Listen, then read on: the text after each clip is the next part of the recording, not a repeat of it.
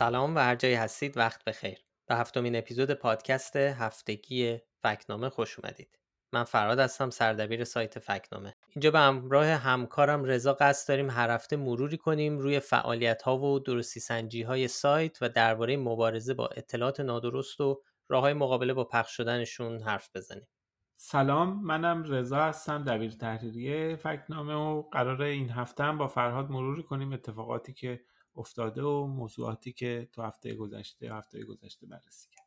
رضا اول بیا وعده وفا کنیم و اون مطلبی که چند هفته هی قولشو می‌دادیم و همین اول بگیم.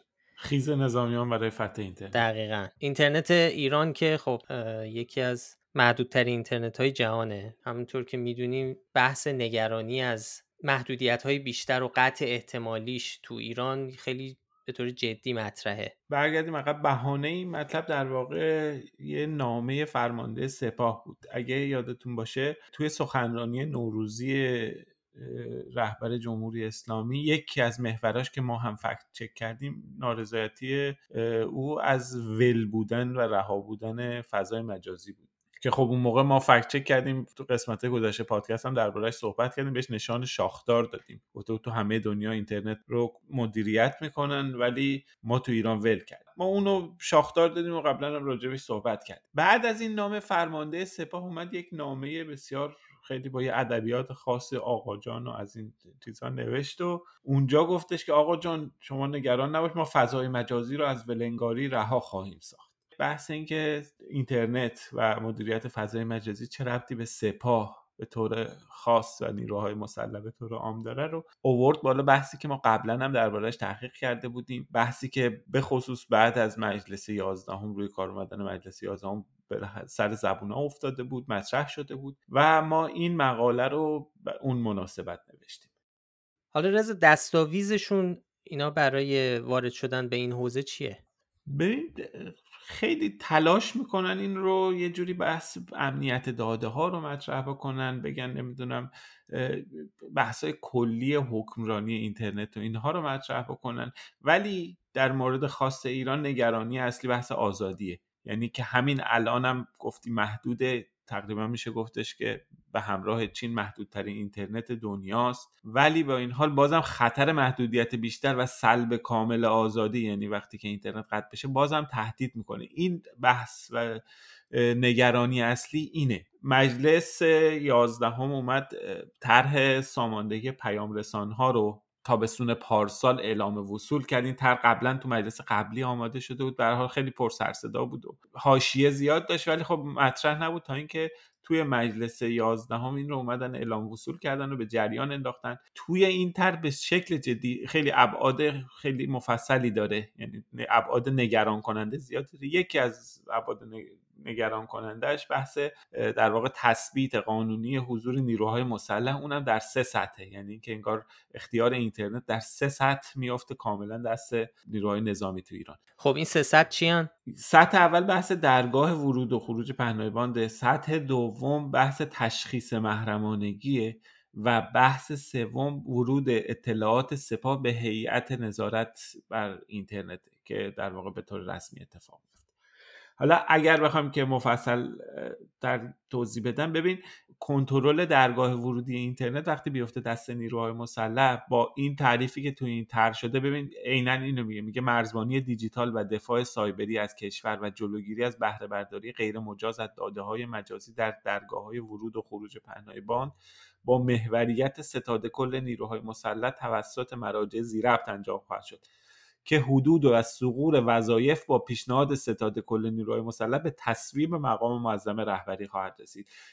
ببین حالا اگه بخوایم ساده بگیم اینه که دیگه این دکمه دست خودشونه. اون جلو دیگه نیازی نیست که زنگ بزنن به وزارت ارتباطات چون الان بالاخره درگاه ورودی دست ارتباطات زیر ساخت و وزارت اطلاعات و زیر نظر دولته که به هر حال خود دولت زیر نظر مجلس سلسله مرزه ولی الان دیگه کلا دیگه خارجه دیگه دست نیروهای نظامیه که خودشون تعیین می‌کنن که چجوری کنترل بکنن و هر موقع خواستن قطعش بکنن و هر موقع نیاز داشتن وصلش بکنن و. این نیروهای نظامی که میگی دقیقا کدوم نیروهای نظامیه توی این طرح پیشنهادی اسم ستاد کل نیروهای مسلح اومده دست بحث ایناست. توی مرتبه توی مراحل بعدی و توی به خصوص بحث هیئت نظارت حالا اونم توضیح میدم اونجا سپاه هم وارد میشه به طور خاص اطلاعات سپاه وارد میشه. یکی دیگه از مواردی که یعنی الان اینی که تفکیک نکردن هنوز به طور تف... مشخص ولی خب اونجا خود نیروهای مسلح ستاد کل می‌تونه تفکیک بکنه و در اختیار گروه مختلف قرار بده. توی بحث دوم که تشخیص محرمانگی است که اون رو هم اختیار این رو در به نیروهای مسلح دادن که به همراه وزارت اطلاعات تصمیم گیری بکنه که بگه آقا چه داده های محرمانه محسوب میشن چیا محسوب نمیشن. این خیلی مهمه به این دلیل که جریان گردش اطلاعات رو خیلی می‌تونه تحت تاثیر قرار بده. چه حتی تو شبکه داخلی اینتر و یا حتی تو اینترنت جهانی تو هر دو می‌تونه خیلی موثر باشه. و سومین بخش نگران کننده ورود رسمی اطلاعات سپاه و سازمان پدافند غیرعامل به هیئت نظارت. یه هیئت نظارتی 11 عضو داره در واقع قرار تصمیم گیری بکنه اعلام جرم بکنه مجازات تعیین بکنه. این کاری که کارگروه مصادیق مجرمانه الان انجام میده فیلتر می‌کنه و میبنده و اینها. تو این کارگروه که الان تقریبا نسبت اعضای دولت و مجلس هفت تا عضو دارن و پنج تا وضعیتش اینه قراره که از این به بعد 11 تا عضو داشته باشه که هفت نفرشون عملا مقام های پاسخگو نیستن نظامی مقام های نظامی امنیتی مذهبی و قضایی هم که زیر نظر رهبر جمهوری اسلامی قرار دارن. کسی هم ازشون نمی‌پرسه بگه چرا. یعنی فردا اگر فیلتر شد الان می‌شد به طور نسبی از وزارت ارتباطات سوال کرد از این سوال کرد. فردا عملا حتی امکان پرسیدن هم وجود نخواهد. این در واقع اینی که رضا گفت خلاصه ای از یک مطلب خیلی مفصل تر بود. روی سایت فکنامه می‌تونید ببینید و البته که لینکش رو مثل همیشه توی توضیحات پادکست می‌ذاریم می‌تونید بخونید به همراه منابع و کلی جزئیات بیشتر.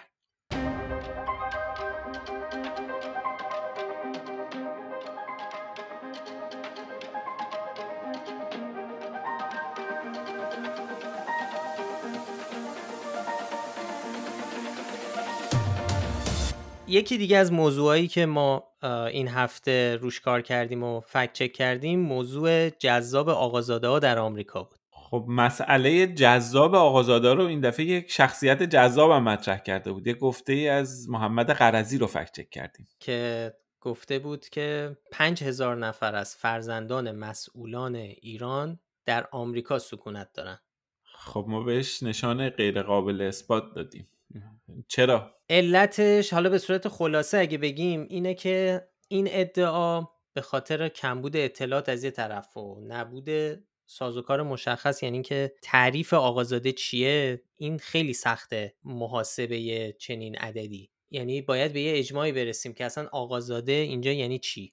یعنی منظور مثلا خانواده سران نظامه یا مثلا مدیران عالی رتبه است یا مثلا بچه کسایی که از سفارت آمریکا بالا رفتن سال 58 هم حساب میشه یا اینکه مدیر محلی مثلا فلان شهرم آیا آقازاده است اگه بچهش تو آمریکا باشه؟ مثلا ممکنه توی شهرستان کوچیک رئیس یه بانک هم بالاخره مسئول نظام ممکنه به نظر برسه یا به حساب بیاد. به حال این این تعریف تا مشخص نشه خیلی سخته که ما بخوایم محاسبه کنیم یا اصلا بفهمیم که کیو تو این دستبندی باید قرار بدیم. علاوه بر این باید یه اطلاعات موثق هم باشه. یعنی یک بانک اطلاعاتی موثقی هم اگر قرار باشه روزی بیان و در واقع مشخص بشه که دقیقا چقدر آقازاده یا چقدر از خویشاوندان مسئولین. چون خیلی بحثش هم زیاد پیش اومده بود در سالهای گذشته.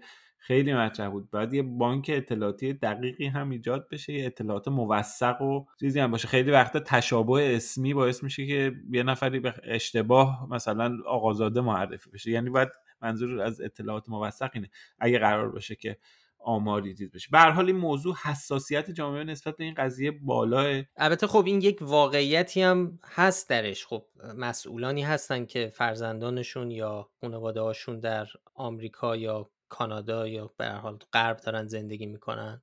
ولی خب این یه سری عددهایی در میاد که خب این عددها یه ذره به نظر اقراق شده میان و خب این موضوع آقازاده ها در غرب هم خودش شده سوژه کلی از اطلاعات نادرست و اخبار جعلی و اینکه خب ما چند سال پیش هم یه موضوع دیگه هم فکت چک کردیم که خیلی جالب بود درباره ادعای اینکه 2500 گرین کارت از طرف دولت آمریکا به مسئولان جمهوری اسلامی داده شده در طول در جریان برجام. اینو مشتبه زنور نماینده قوم اون موقع در مجلس گفته بود. این یک نمونه خیلی جالبی بود. یادمه که مدل کردیم که گردش اخبار جلی چیزی چه یه توضیح میدی مختصرا. آره ما وقتی رفتیم سراغش مشتبه زنور روزنامه اعتماد گفته بود که آقای اوباما در جریان این جمله آقای زنور آقای اوباما در جریان بحث برجام تصمیم گرفت به آقایان حال بدهد. به 2500 نفر از ایرانیان تابعیت اعطا کرد و برخی آقایان و مسئولان با یکدیگر مسابقه گذاشتند. فرزندانشان جزو این 2500 نفر باشن. حالا یه اتفاق جالبی که برای این قصه افتاد این بود که وقتی این گفتگو منتشر شد خبرگزاری فارس اونو باستاب داد. بعد از اون چند تا خبرگزاری خارجی از جمله فاکس نیوز به نقل از این نماینده مجلس به انگلیسی منتشر کردن و در تلویزیون و در سایتشون گذاشتن. چند ساعت بعد یکی از بینندگان اصلی فاکس نیوز یعنی دونالد ترامپ رئیس جمهور اون موقع بود این موضوع رو ور میداره به عنوان یه fact توییت می‌کنه. ببخشید این زونور از کجا آورده بود؟ منبع زونور چی بود؟ نکته جالبش این بود که ما وقتی گشتیم دیدیم چند سال قبل از حدودا فکر کنم دو سال قبل از آقای زونور آمد نیوز یه خبری با این عنوان منتشر کرده بود. دقیقا همین ماجرا که 2500 تا گرین کارت داده شده این وسط یه دیلی شده بین دولت آمریکا و دولت ایران پشت پرده یه سری گرین کارت داده به این بچه های مسئولین و خانواده آقای زنوری ما تماس هم گرفتیم باش ولی صحبت نکرد. نگفت از کجا این موضوع رو شنیده. ولی خب تنها موردی که ما پیدا کردیم این بود که اولین بار آمد نیوز این خبر رو منتشر کرده. به عنوان خبر محرمانه. پس اینجوری میشه که آمد نیوز سال 95 این خبر رو منتشر می‌کنه به عنوان خبر محرمانه. مشتبه زنور چند سال بعد تکرارش می‌کنه. خبرگزاری فارس اونو باستاپ میده. فاکس نیوز ترجمهش می‌کنه و دوباره منتشرش می‌کنه به انگلیسی. همه اینا به عنوان یه fact اینا منتشر می‌کنن. دونالد ترامپ از فاکس می‌بینه و توییتش می‌کنه و بامزگیش این بود که بعد از توییت دونالد ترامپ آمد نیوز توییت دونالد ترامپ رو به عنوان تایید خبر محرمانه خودش دوباره منتشر می‌کنه. یعنی یک دایره ای از یک خبر بی اساس حالا اینکه میگم بی اساس به خاطر اینکه ما رفتیم نگاه کردیم مثلا آمار رسمی وزارت امنیت داخلی ایالات متحده رو نگاه کردیم. از سال 2010 تا سال 2016 چند تا کارت اقامت دائم یا گرین کارت داده شده به ایرانیا و چند تا تابعیت آمریکایی. و ادعایی که اونجا مطرح بود این بود که تو سال 2015 و 2016 یک رشد عجیبیه در اعطای این کارت به ایرانیا ما حالا جدولش رو گذاشتیم که اصلا چنین چیزی نیست. یعنی یک نوسان خیلی معمولی از سال 2010 هست تا دو سال 2016 به هر حال این یه خبر دیگه بود که البته این ما چند وقت پیش این ماجرا مال قدیمه ولی خب این ماجرای آقازاده ها یه چیزیه که هی داره تکرار میشه. یعنی بحث سوء استفاده آدمایی که بالاخره مردم ایران در یک انزوایی قرار داده شدن. و اینکه این نگرانی و این حساسیت وجود داره که به درستی هم وجود داره که بخشی از مسئول که افرادی که مسئول هستن در این وضعیت خودشون در واقع نه تنها در این انزوا قرار نمی‌گیرن بالاخره سعی می‌کنن خودشون یا بچه هاشون رو بفرستن خارج از این دیوار. به هر حال این حساسیت وجود داره ولی این حساسیت توجیه نمی‌کنه پخش و انتشار اخبار نادرست. کاملا. درست میگم؟ خب به سلامتی. یه فکت که دیگه هم داشتیم یکی از سوژه های مورد علاقه من یکی از افرادی که بالاخره دستش تو کار ارائه اطلاعات نادرست در زمینه مسائل مربوط به جمعیت.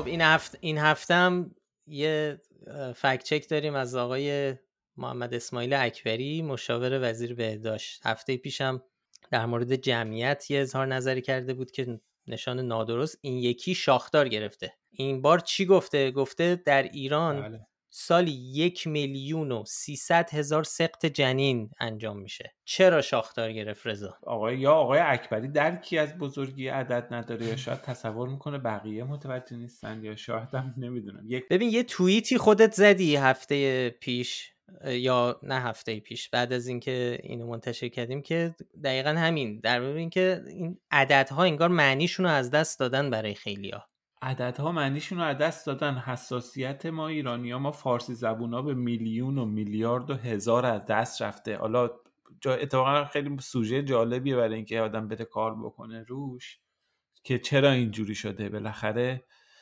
توی فرایندی ما الان خیلی همینجوری میگن نمی‌دونیم چند میلیون دلاره یا چند میلیارد دلاره. الان مثلا نمی‌دونیم آمار سخت جنین 130 هزاره یا یک میلیون آره. خیلی خب تفاوت زیاده. ببین اگر این حرف این, این عددی که این آقای اکبری گفته که اتفاقا پزشکم هست مشاور وزیر بهداشتم هست که یک بالاخره مقام یه مقام یه پستی رو داره که جایگاه علمی داره. ولی اینجور به نظر میاد که اصلا انگار یه پروژه‌ای داره واسه پیش بردن اطلاعات نادرست در یه سری زمینه ها ببین آقای اکبری سابقه اطلاعات ارائه اطلاعات نادرست و گمراه کننده داره. ما سه بار تا حالا فکت چکش کردیم دو بار شاختار بهش دادیم یه دونه نادرست دادیم که یه نادرست هفته پیش تو همین مصاحبه داده بودیم. اینجا هم این دفعه هم دوباره یه شاختار دیگه از ما گرفت. این عددی که گفته بود یک میلیون و سیصد هزار تا سه برابر برآوردهای قبلیه. بالاخره آمار بحث سخت جنین غیرقانونیه. به اضافه اینکه این آمار بیشتر از آمار تولد در یک ساله. به اضافه اینکه این آمار اگر درست باشه وقت باید اینا قبول کنیم که ایران با فاصله بالاترین نرخ سخت جنین رو در سراسر دنیا داره در حالی که اصلا این نمی‌تونه درست باشه. غیر منطقیه. به حال بحث اجتماعی و اینا خیلی مثل کشورهای دیگه خیلی مطرح نیستش تو ایران. منم حدس می‌زنم آقای اکبری به طور آمدانه در راستای پروژه القای نگرانی از طریق اطلاعات نادرست در جمعیت داره این القای پروژه القای نگرانی رو پیش می‌بره. به حال مسئلهش مسئله جمعیت. این توی این بحث سخت جنینی که اینجا داره مطرح می‌کنه موضعش موضع جمعیت یعنی به هر حال ممکنه یک نفری از نظر اخلاقی مثلا بیاد یه بحثی رو مطرح کنه که اما اینکه خیلی در همه جای دنیا این بحث رو مطرح می‌کنن. ولی آقای اکبری داره زمینه این مصاحبه جمعیته. یعنی که اصلا مسئلهش مسئله اخلاقی نیست. داره چیز می‌کنه در مصاحبه که داره صحبت می‌کنه جمعیت ایران داره کم میشه و اینا داره به این عنوان مطرح می‌کنه مخالفت می‌کنه به طور مشخص با طرح قربالگری. و این رو چیز می‌کنه که با سخت جنین رو سفت و سخت جلوش رو بگیرن که فقط از جمعیت افزایش پیدا بکنه. قربالگری رو حذف بکنن محدودش بکنن فقط برای اینکه جمعیت افزایش این یک پروژه است شواهدی وجود داره که نشون میده پروژه است و این شون هم که یک مقام علمی داره و یک پست جایگاه علمی داره و ایشون هم داره از این پست و جایگاهش استفاده می‌کنه سو استفاده می‌کنه و اطلاعات نادرست رو در جامعه پخش می‌کنه. خب اینم از این. حالا که الان رو بحث بهداشت و درمان و ایناییم باید برسیم به کرونا و این روزا هم داره واکسن زده میشه و داره تقریبا با یه شیبی داره افزایش پیدا می‌کنه و خب به تبعش اخبار نادرست درباره واکسن هم داره بیشتر میشه. ما این هفته سه تا فکت چک داشتیم درباره واکسن.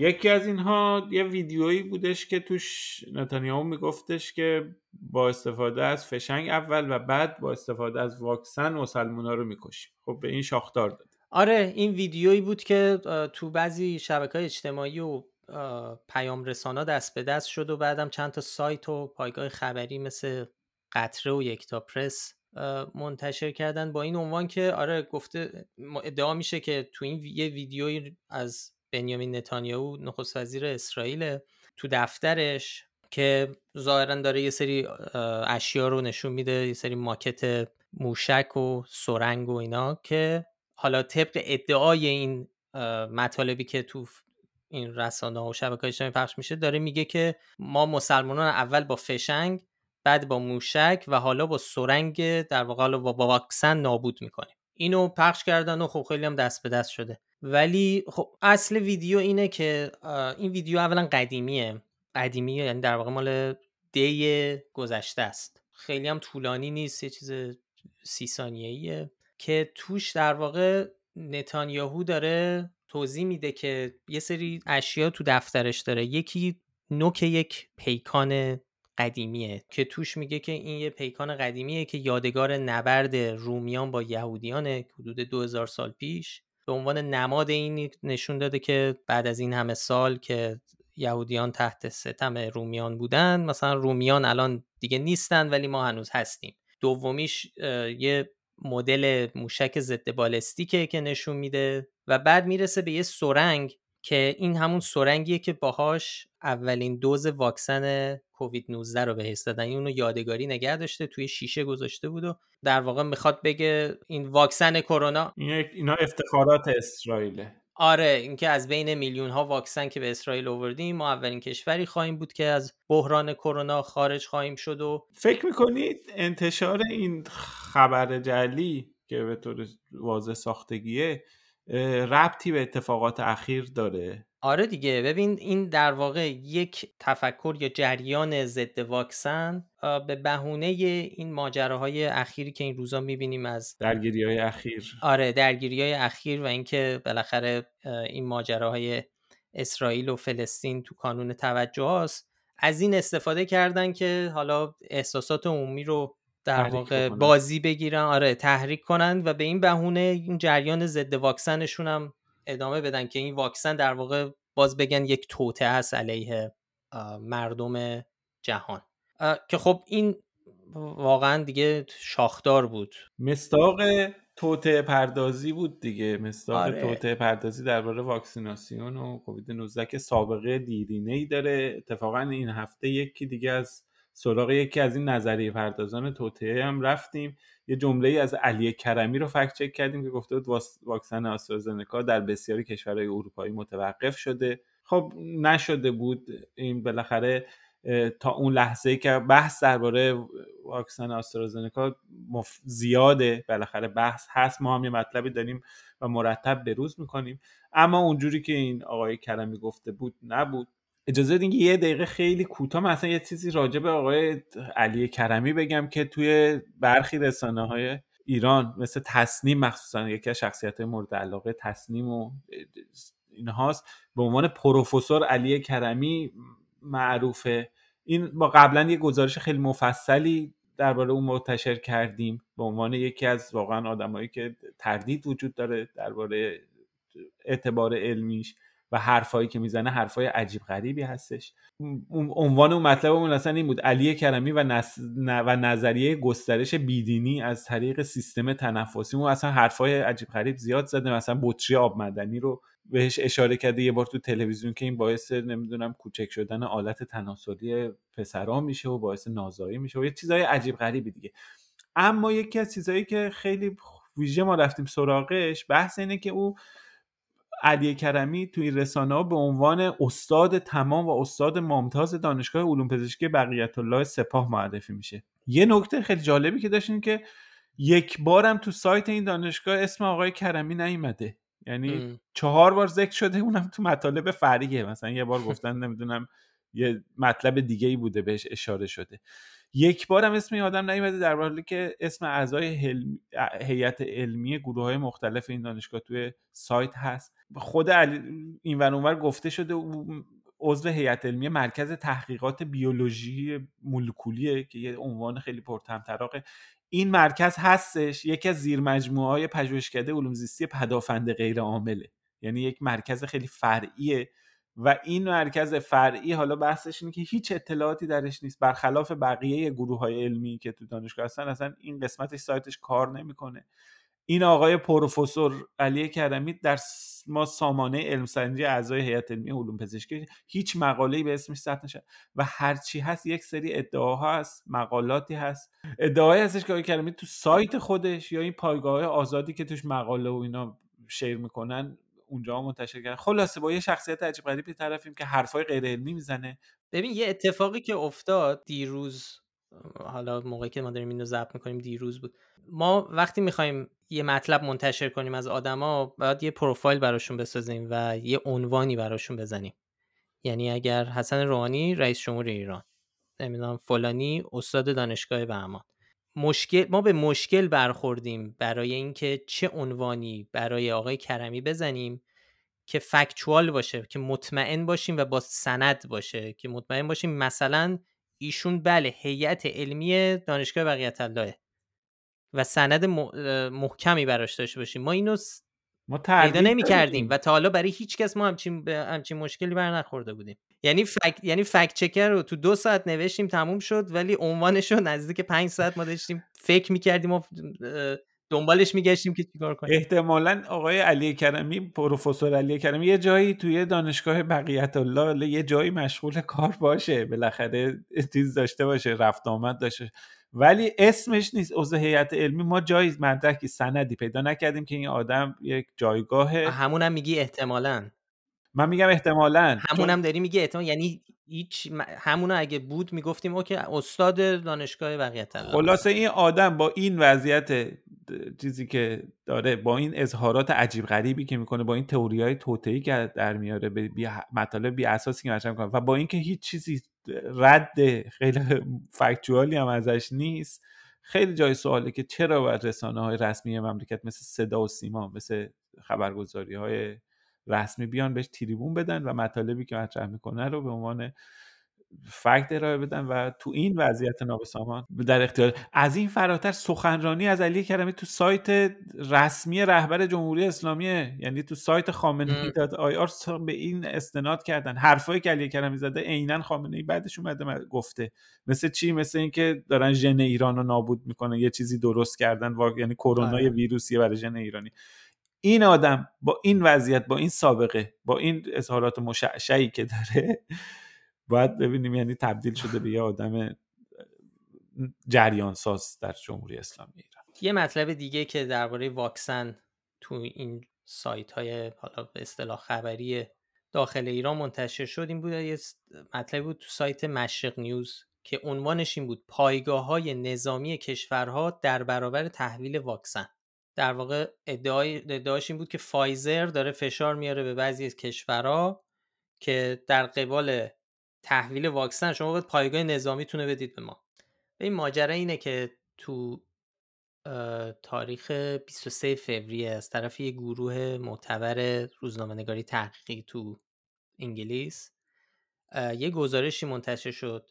تو اون گزارشه اومده که یکی از مسئولان آرژانتین گفته تو موقع مذاکرات با فایزر یه لحن سلطجویانه از طرف اونا وجود داشته. یعنی کار به جایی رسیده که فایزر برای تضمین پرداخت هزینه واکسن ها گفتن که باید شما یه سری منابع با ارزش کشور رو به عنوان سند زمانت به ما بدید از جمله حالا این منابع یک بعض یکیشون پایگاه نظامی بوده. یعنی این حرف مطرح شده از طرف فایزر اینا. ولی خب این به این معنا نیست که اینا گفته باشن پایگاه رو در اختیار ما بذارید ما بهتون واکسن بدیم. یعنی اون پایگاه لزوما به درد فایزر نمی‌خوره. ولی در واقع خواستن فشار بیارن که یه چیزایی با ارزشی مثل پایگاه نظامی رو به عنوان سند زمانت برای پرداخت اون هزینه واکسن ها بدید. که کاملا خب یه چیز اون چیزی نیست که اون سایت مشرق می‌خواد القا کنه به مخاطبش.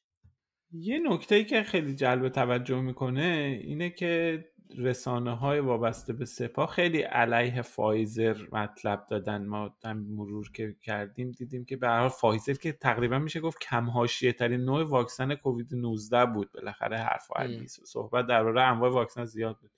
ولی کمتر درباره فایزر صحبت میشه ولی ماشاءالله تا دلتون بخواد تو ایران این رسانه های وابسته به سپاه مطلب منتشر کردن. من چند تا تیترش رو بخونم که اینا تو مشرق نیوز مثلا منتشر شده. مرگ زن ژاپنی سه روز پس از تزریق واکسن فایزر. مرگ حقه فایزر وسیله است. فیلم هشدار سرطان شناس آلمانی درباره عوارض واکسن فایزر. چرا برخی پرستاران آمریکایی واکسن فایزر؟ یک سری مطالب در واقع درست و نادرست و چیزای شایعات و اطلاعات گمراه کننده که انتشار داده تنها به این دلیل یعنی مشکل فایزر عرض کردم کم حاشیه بوده. مشکلی تنها مشکلش این بوده که آقای خامنه ای اومده گفته که اینا ممکنه توطعه آمریکایی است واکسن آمریکایی ممنوع است یعنی تنها مشکل. در واقع بعد از اون سخنرانی شروع شد این موج خبرهای ساختگی و اطلاعات اساس و ساختگی و گمراه کننده خیلیاشون. و حالا یه, یه کاری هم که می‌کنن اینه که رسانه‌ای مثل مشرق باشگاه خبرنگاران جوان تصنیم و خیلی از پایگاه خبری که تو ایرانن یه ابزاری دارن که یه توضیحی می نویسن درباره مطالبی که و از توی شبکه های اجتماعی برمیدارن منعکس می‌کنن و اونم اینه این توضیح رو می نویسن الان من می‌خونم. میگه بازنشر مطالب شبکه های اجتماعی به منزله تایید محتوایان نیست. و صرفا جهت آگاهی مخاطبان از فضای این شبکه ها منتشر می شود یعنی چی به منزله تایید نیست؟ دارن پخش می‌کنن یه خبر آره دیگه یعنی این این به نظر من یه یکی از غیر مسئولانه ترین کارهاییه که یک رسانه می‌تونه انجام بده. یعنی باید یک فرقی بین یک آدم عادی که یه چیزی یه جایی می‌بینه دوباره فوروارد می‌کنه واسه رفیقاش باید باشه با یک رسانه ای که خودشو می‌خواد. ادعای اینو داره که من اخبار قابل اعتماد منتشر می‌کنن و می‌خواد اعتماد مخاطبش رو به دست بیاره. در واقع یک ابزار براشون با این استفاده از این توجیه این توضیحی که این زیر می نویسن می‌خوان بگم تقصیر ما نیست ما فقط داریم اطلاع رسانی می‌کنیم در صورتی که این بسیار خطرناک می‌تونه باشه و دارین دارن کمک می‌کنن به پخش شدن این اطلاعات نادرست در واقع قبول شدنش یا پذیرفته شدنش از طرف مخاطبا؟ یه سوال کار وظیفه سردبیر یه روزنامه چیه پس؟ یعنی وظیفه دبیر سرویس یه سایت خبری چیه؟ همینه دیگه که بری ببینه یه خبری که توی شبکه اجتماعی پیچیده جلی هستش یا نیست. با اصلا وظیفه رسانه همینه. وظیفه یک رسانه جدی اینه که دروازبان این چیزا باشه در واقع فیلتر باشه بین اون خبرهایی که همه جا داره پخش میشه. وقتی می‌رسه به دست اون رسانه باید بررسی بشه. اگر درست بود بعد اون موقع منتشر بشه. و, و این اصلا این توضیح نمی‌تونه توجیه کنه همچین کاری رو. خب توی بلبشوی اخبار نادرست اطلاعات گمراهی کننده که از همه طرف ماشاءالله زیاد درست میشه و تولید میشه و روی سرمون نازل میشه به حال باید هم رسانه ها حواسشون باشه هم به حال ما مردم معمول ما که به حال همه مسئولیت دارن دیگه باید همه حواسمون باش آره یه کاری که حالا هفته پیش من گفتم که اگر چیزی رو که مطمئن نیستیم از درستیش پخشش نکنیم بین اون گروه دوستان و گروه های خانوادگی و اینا این خیلی کمک می‌کنه به جلوگیری از انتشار اخبار نادرست و اصولا هم اعتماد نکنید به خبری که تو از مثلا واتساپ گرفتین بدون هیچ منبعی بدون هیچ سندی و همیشه شک کنید به اینجور محتوایی که دستتون می‌رسه. خب اینم پادکست این هفته. ممنون که ما رو میشنوید. خوشحال میشیم این پادکست رو به دوستانتون و بقیه معرفی کنید. برای پیدا کردن ما هم کافیه اسم فکنامه رو به فارسی یا انگلیسی تو اپ های پادکست جستجو کنید. ما هر هفته لینک مطالبی رو که بهشون تو اپیزود اشاره کردیم در بخش توضیحات پادکست می‌گذاریم. پادکست فکنامه رو افشین صدری تهیه می‌کنه. آدرس سایت ما هم هست فکنامه وقتتون بخیر و خداحافظ. مراقب خودتون باشید. خدا نگهدار. ولی افشین صدری رو خیلی از سر واکن گفت یه بار دیگه بگم. آقا افشین صدری قهرمان پادکست. همه کاره استاد مسلح. تهیه می‌کنه. وقتتون بخیر خدا